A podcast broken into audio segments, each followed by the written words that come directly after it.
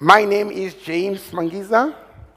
Um, it's good to be home again. This is my other home. I'm based in Pinetown. I feel like that student, you know, who is based on campus. Then you, once in a while, you, you get an opportunity to be home and to eat home cooked meal. You know how nice it is?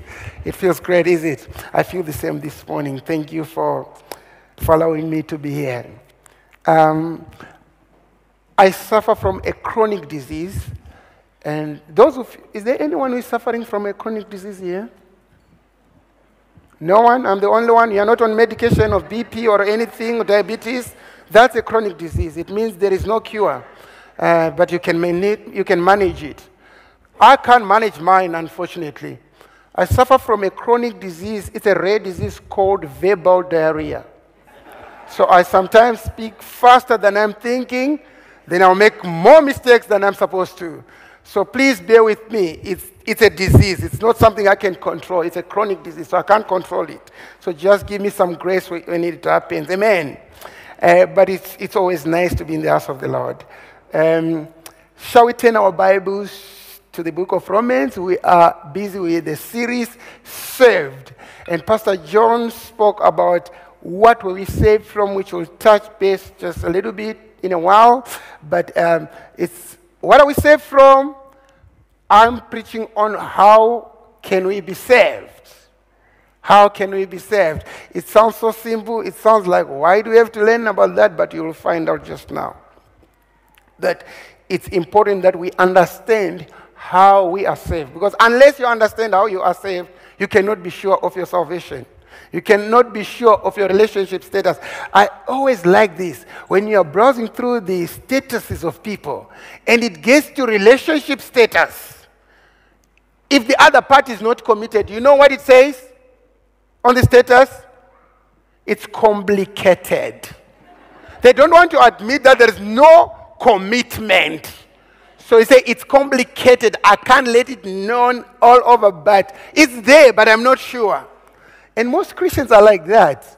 We are Christians, but we are not sure if we are really Christians, if we are really saved. And in my culture as well, there is this stigma that is attached to being saved. They say, you go to Isondolabasindisi way, as if it's a crime or it's a curse or it's a disease. Uh, but actually, for you to be a Christian, you need to be saved. So there's nothing wrong with that. Amen. So we read from the book of Romans, chapter 10, from verse 1 to 4, then we'll go to verse 8 to 14. Brothers and sisters, my heart's desire and prayer to God for the Israelites is that they may be saved. For I can testify about them that they are zealous for God. But their zeal is not based on knowledge, since they did not know the righteousness of God and sought to establish their own. They did not submit to God's righteousness. Christ is the culmination of the law, so that there may be righteousness for everyone who believes. Verse 8. But what does it say? The word is near you, it is in your mouth and in your heart. That is the message concerning faith that we proclaim. If you declare with your mouth, Jesus is Lord, and believe in your heart that God raised him from the dead, you will be saved. For it is with your heart that you believe and are justified, and it is with your mouth that you profess your faith and accept. As verse 11, as scripture says, anyone who believes in him will never be put to shame. For there is no difference between Jew and Gentile the same Lord is Lord of all and richly blesses all who call on him. For everyone who calls on the name of the Lord will be saved. How then can they call on the one they have not believed in? And how can they believe in the one of whom they have not heard? And how can they hear without someone preaching to them? Again, what are we saved from? Uh, we are saved from the sin of death. We are saved from the sin of separation from God. We are saved from the sin of morality. We are saved from the slow death of pointlessness. We are saved from the slow death of religion or religious practices. Uh, it is a very confused word, religious practices or religion. People confuse religion with relationship. You know, when you're a religious person, you'll tick every box. You come to church every Sunday and you carry your Bible and you behave like a Christian at that moment. But seven days you are living like the devil himself. Some of people who call themselves Christians today are the reasons why others don't want to believe in God because of our behavior, how we conduct them, how we treat our workers, how we treat our neighbors, how we treat our friends. They say, if this is Christianity, I, I don't want anything to do with it. It's religion. When you are a religious person, you are very aware of the laws and regulation of the God of the, of, of the religion, but you have no relationship with the God of that religion. And they have to be different. But mainly, we are saved from eternal death.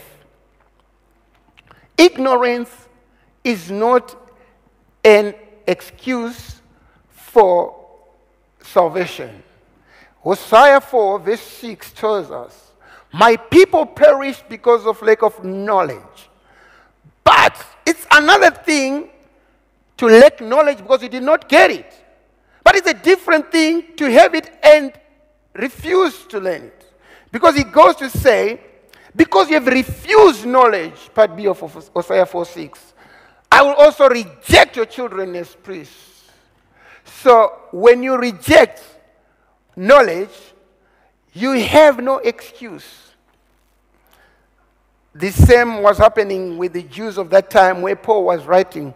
If we remember well, Paul was one of those ones. He knew what he was talking about because he had his own knowledge about salvation. He was a very religious person who would kill everyone who believed in Jesus Christ as their Lord and Savior and who have been transformed. Why? Because you can be a very religious person, 40 years, 60 years, and still not transformed and still kill people thinking that that is what we call salvation. Paul was doing that until he met with Jesus Christ and he was saved and transformed and now he got it. So he's writing from an experience point of view that you need the knowledge of your creator. You, you need the, the true knowledge about salvation. You know, there is a debate about ignorance and uh, knowledge that was one long many, many times ago. I don't know if this story is truth, but for today it serves a purpose. It is a story about two old folks. One was a lady who was saved and believed in God of, the, of creation. And the other one was an atheist gentleman. So they were neighbors at their old age home. And this, because they also, when you advance in age, your, your hearing becomes less and less uh, complicated, so you need to shout when you even pray. And the lady will wake up every morning, Lord God mighty, you are worthy of all the praises, and she'll be shouting.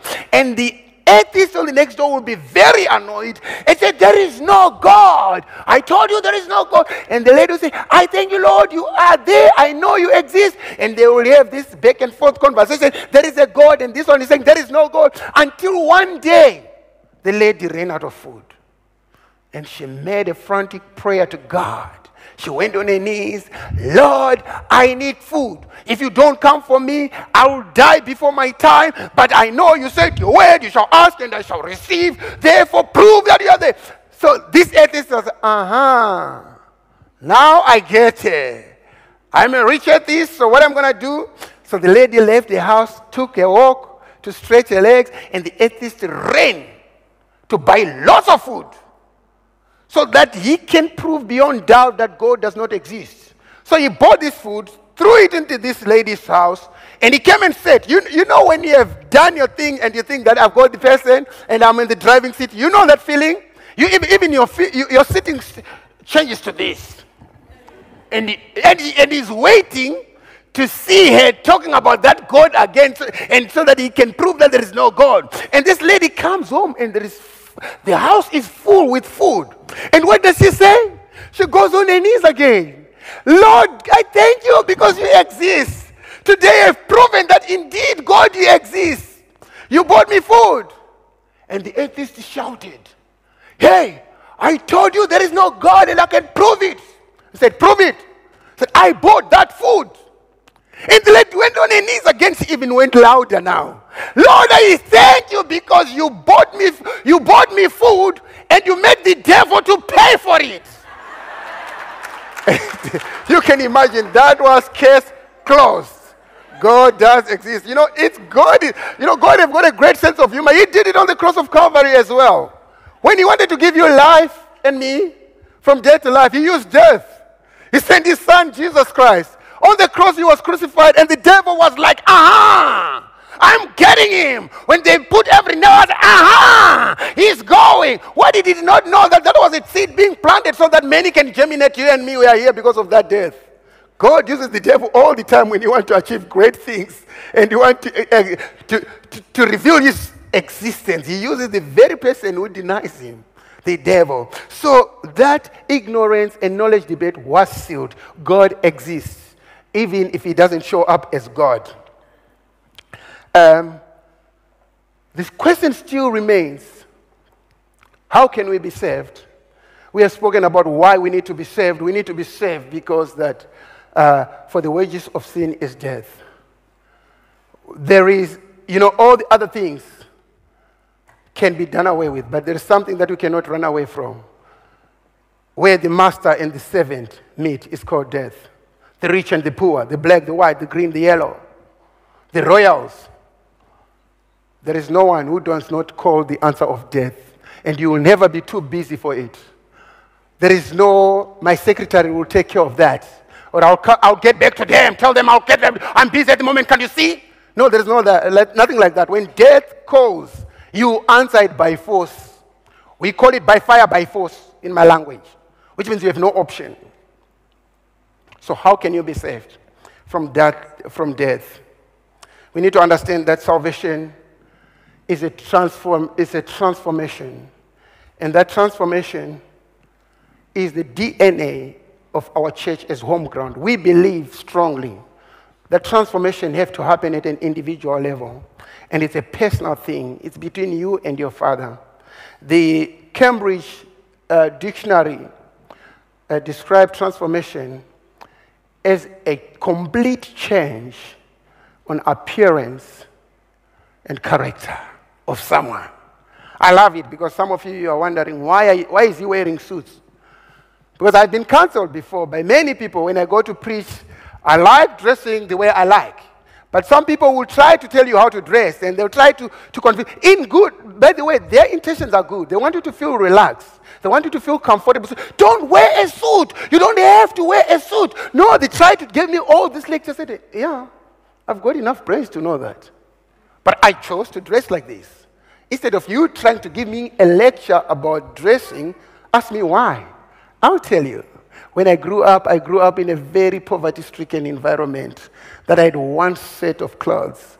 And it was that time when you are starting to, notify, to noticing girls. Everyone is chasing after this girl, that girl in, in the wood. You know that time, boys knows that. And you'll be just checking them out and you hope that they are looking at you back. And, and so everyone is, is now, and you, there is a competition amongst you teenagers. And here is me who was wearing my one shorts, which were broken here. You know here, you get this African map this side, the other one is American map, whatever. And there is not even underwear underneath to cover the flesh. So if by mistake my long t-shirt, which I used to wear like this, if it get blown by wind, I'll go like this. And the whole world would laugh at me like what you're doing. But at least you're not giving me names. They gave me names. Their names were from two mad people who walked in our hood. One was the man who came, a man who was mentally challenged, and he would wear, you know, sometimes when our brothers are mentally challenged, they end up putting clothes, torn clothes on top, and they will be dirty, and they put another one, it get and, and until they are like a rag moving. So they called him rags. And that became my name. And another woman came, that was West. Another woman came, again, they gave me that name. So I had two nicknames in my entire life. It's called Marengenya and, and Mangurenja. They all means the same. A person who is wearing rags, who is always wearing rags.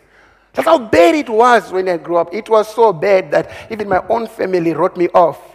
They told they gave others pastoral positions, managers, this and that, business person, and they gave me a nobody title.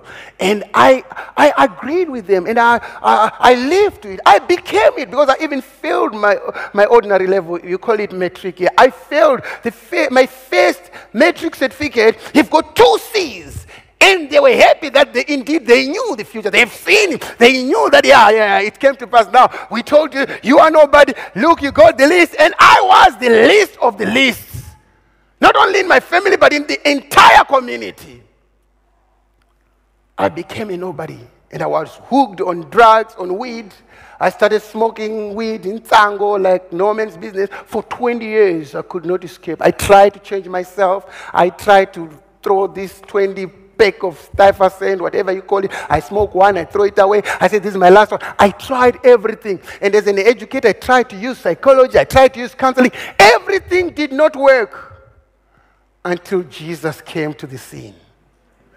When Jesus came, this is what you get. Look, I'm preaching with a tablet. Hello?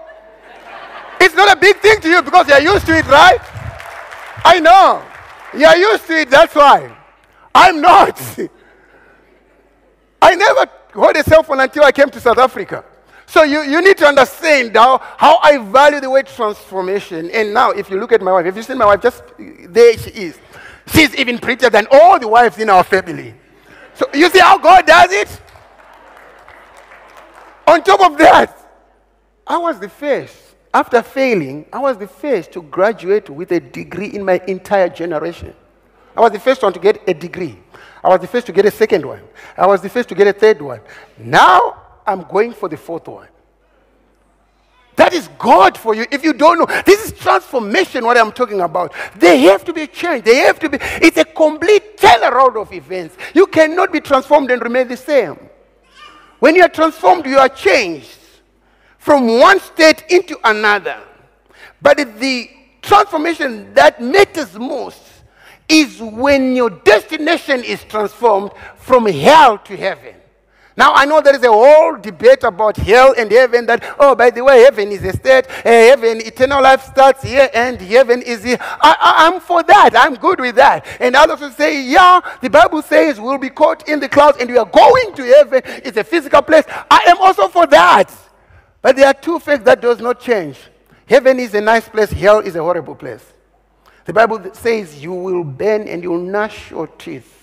So death is something that you and I have to be scared for a reason. Because if you meet physical death before you make things right, you are doomed to eternal hellfire. And it's not like a Virgin Active sauna that you can say, oh, no, I'm in a sauna, I've sweated enough, now I can go out, no, I'll see you tomorrow. No, no, no, no. Once you're in there, you are in there forever and ever and ever and ever. You are not going to come back again. It's not your choice to come out, it's your choice to get in, that's true. But to come out, it's not yours. You will be there until eternity. There are few men who have been transformed by the gospel and their lives will never be the same. One of them is me, yes, and some of them they are, is you. But there is Nicodemus in the Bible as well. We remember Nicodemus was the religious teacher of time, of that time. If Nicodemus says you are a sinner, you were a sinner. If Nicodemus says you are condemned, you will be stoned to death by, according to Israel tradition. But when he met Jesus Christ, then Jesus Christ said, Nicodemus, you are the teacher of law but you don't know how to, be a, to have a relationship with God. Said, unless you're born again. John 3, 3 from 3 to 6. So how can a man be born again now when he's old? Surely he can't go back into his mother's stomach. Jesus said, You are 100% right. It's not about flesh. The flesh gives birth to flesh, but the spirit gives birth to spirit. You are born of the word. The word is the spirit. John 6 63. And another one is the jailer. When Paul and Silas were imprisoned and they were released by the supernatural power of God, breaking all the shackles, and the jailer said, No, I'm going to kill myself. Paul said, No, don't kill yourself. We are not running away. The one who took us out will took us, take us out again to our destination. And the jailer said, What can I do to be like you? Believe in the name of our Lord Jesus Christ, and you shall be saved, you and your family. Zacchaeus, the tax collector, the most corrupt guy of the time. When you were seen with Zacchaeus, you will become the public enemy number one. Because the tax collectors of that time, they were regarded as the no names mentioned, the politicians, some of the politicians of today who are corrupt. But again, when he met Jesus Christ, he was never the same again. I think he even offered to pay many, many times more. So, what am I saying?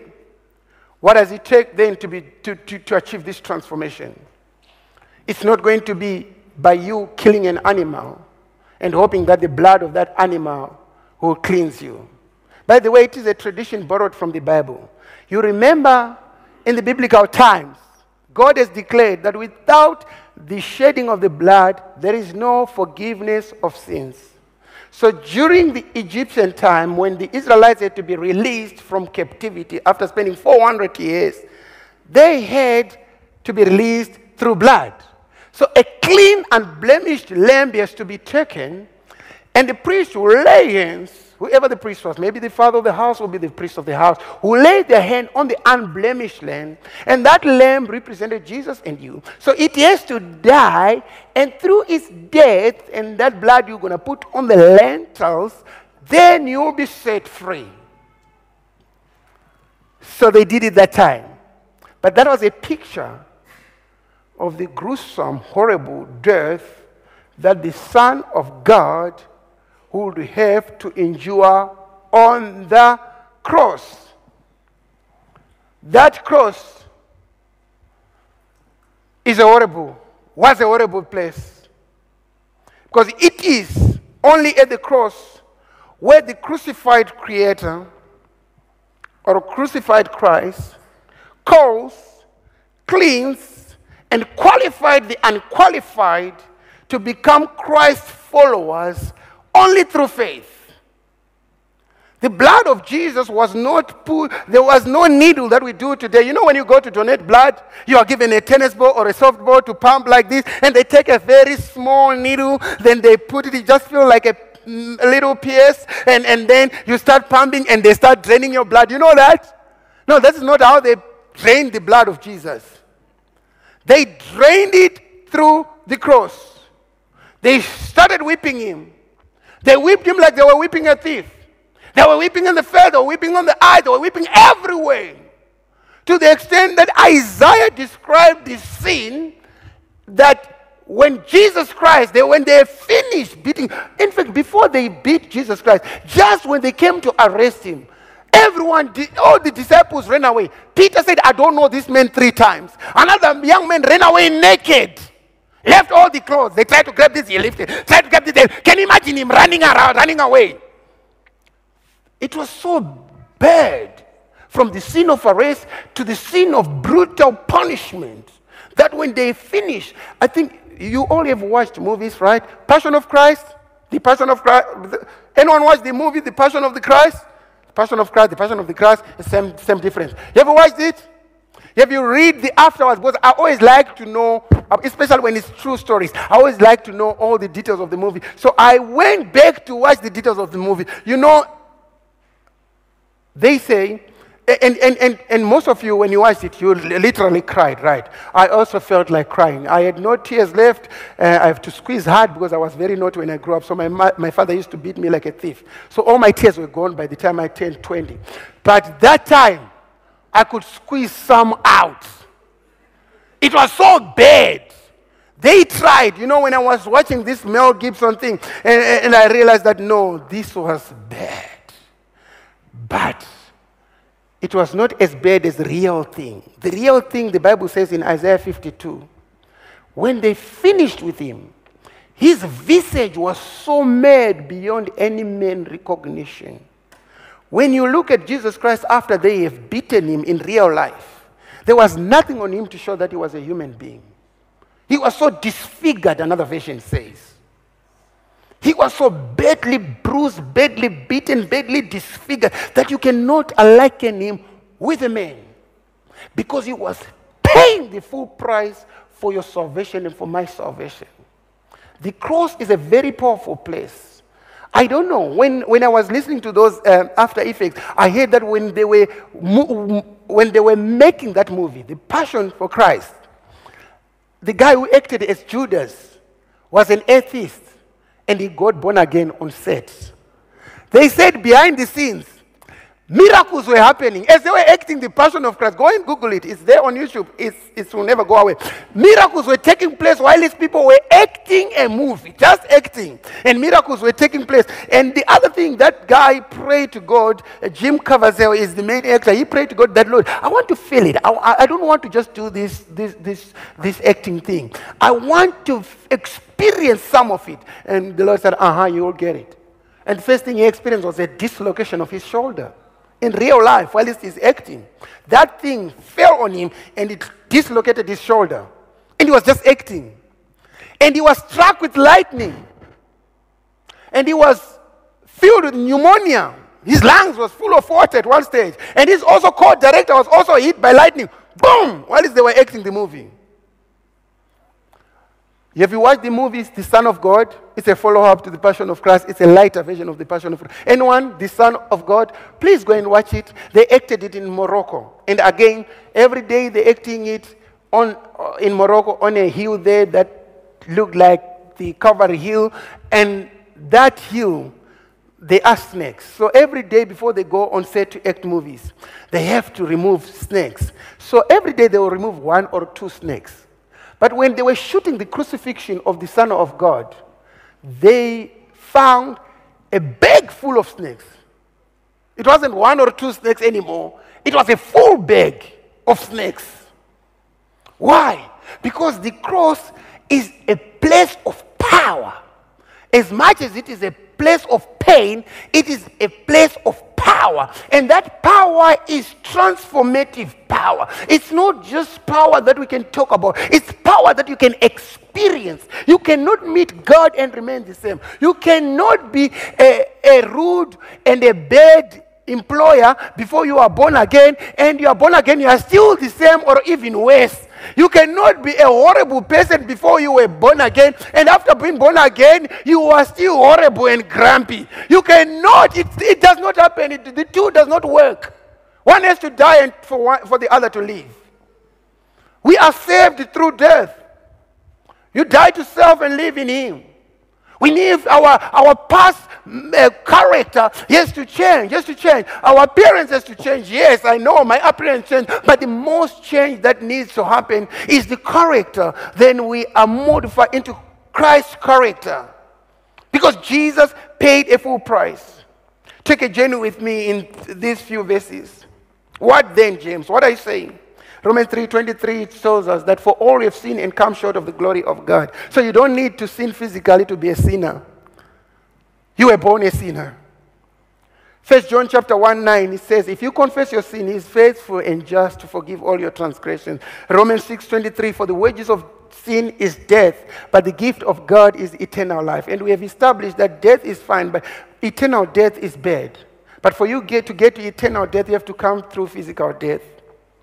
Romans 1 6 tells us that the gospel of Jesus Christ, of God, is the power unto salvation. So then, what am I saying? I'm saying, according to Romans 9, Romans 10, we just read, it says, You hear the word of God. Because Romans 10 17 says, Faith comes by hearing, and hearing from the word of God. You believe, you receive his atonement, and you repent of your sins. This is something you have to do yourself. I know many of us, you go to church for the first time. The pastor preaches and the pastor prays for you. I say, yeah, now you are born again. No, that's not the biblical way. The biblical said, if you confess, you, you, you, you, you, you, not the pastor. I cannot confess for your sins to be forgiven. It has to be you and him. It reminds me of relations of marriages in our culture. There are few marriages that are interesting. One of them is called Ukuthwala or Msengabere. Do you know it? Ukuthwala? You see the girl you like in the farms, and she goes to, the, to get water to the bowl, and you hide in the bushes with your friend. You just go and grab her. Run home with her. Put her behind the door, and he becomes your wife. And then a few days later, you send a message say, No, look no further, she's with us. And then the bill, the marriage Lobola bill will follow. That's one, that's one interesting one. The other interesting one now It's an arranged marriage setting that the parents will go and meet and, co- and communicate. So, so age does not matter in that. A 60 year old can get married to a 17 year old or whatever it is. The, the, the, the, arrangement is done by your parents and there is no input. There is no dating, by the way. There's no milkshake. There's no ice cream. There's no, I like him. I like him. No, there is no liking. You just have to be put together and they are expected to live happily ever after forever and ever. Can you imagine? That's one setting, right? That's arranged marriage. And religious people do that. they pray, they arrange a marriage with you and God and expect you to be a Christian. No. To be a Christian, how do you get saved? You, with your own mouth. You have to confess Jesus Christ is my Lord. With your own heart, you need to believe that He rose from the dead. Then you shall be saved.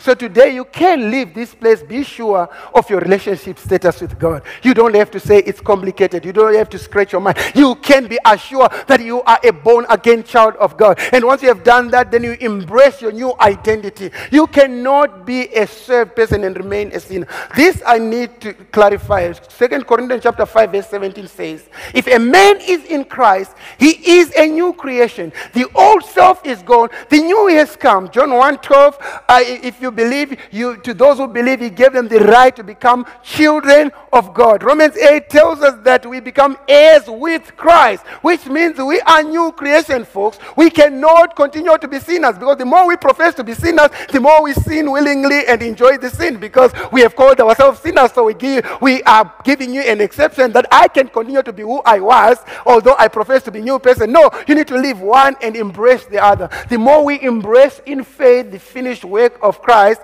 and your new identity in Him, then you start living like a child of God. Then you start knowing that your past cannot have hold on you. You are no longer condemned. You are a new creation. You are the most, you are the child of the most high God. In 2 Peter chapter 2, verse 9, it's uh, 1 Peter chapter 2, verse 9, it tells us that uh, you are a royal priesthood, a holy nation, children of the Most High God. That king we spoke about dying on the cross, he is your father. He is your new identity. In Revelation 1 6, it tells us again that we are kings and priests unto God to proclaim his glory. When we understand how to be saved, we can be assured of our salvation. We can embrace our new identity but we can also help others to be saved. So I want us to bow down our heads. I'm not going to ask you to put your hand up. Many of us, we are not sure about our salvation. Many of us, we don't know if we are really saved. We are just going, we are just getting along. The Bible makes it clear. You confess with your mouth, you believe with your heart that Jesus Christ is Lord, and you are saved. So I want us to pray this prayer. If you are not sure about your salvation, and even you online there, if you want to be sure that you are truly saved from today on, and you want to see the transformative power of God working in you and through you, let's pray this prayer with all your heart and with all your mind. Say, Lord Jesus, Yes, in church you can help them. That's fine. You can say it aloud. The Bible says, You shall call. Don't be scared about people. They don't have heaven or hell to put you. Say, Lord Jesus, I come to you today. With my mouth, I confess that Jesus Christ is my Lord and my Savior. I believe in my heart that you rose him from the dead for my justification. Devil and all your works, I denounce you today. I belong to Jesus. I am a child of God. Holy Spirit, fill me and lead me in Jesus' name. Amen. The Bible says, if you confess with your mouth and believe in your heart, you are a child of God. Embrace your new identity. Refuse to be held captive by your past, past mistakes, past errors, past whatever. It's gone. You are a new creation. When God sees you, you see Christ in you, the hope of glory. So today, uh, where if you have given your life to Jesus for the very first time or if you have recommitted and you want to go through a discipleship process, we've got a brilliant discipleship process in house. So you can write, you can email to um, feedback at homeground.org.za feedback at homeground.org.za, or you can see Pastor Rich out there, or any of the folks at the back there, so that we can enroll you in that discipleship, so that we can walk that journey of sanctification together. Justification, it's done. It's faith and confession. You are just as you have, eh, you have never seen. But sanctification, it's a journey we have to travel together. I'm going to close the service now, but maybe you are here and you are battling with something, that some challenges that maybe some of you, you've been to the psychologist or the doctors, and the doctors still don't have solution yet, and, but the condition is still there, and you want to trust God. We'll be here to pray with you. As others are going out, would request that you come here so that we can pray with you. Amen.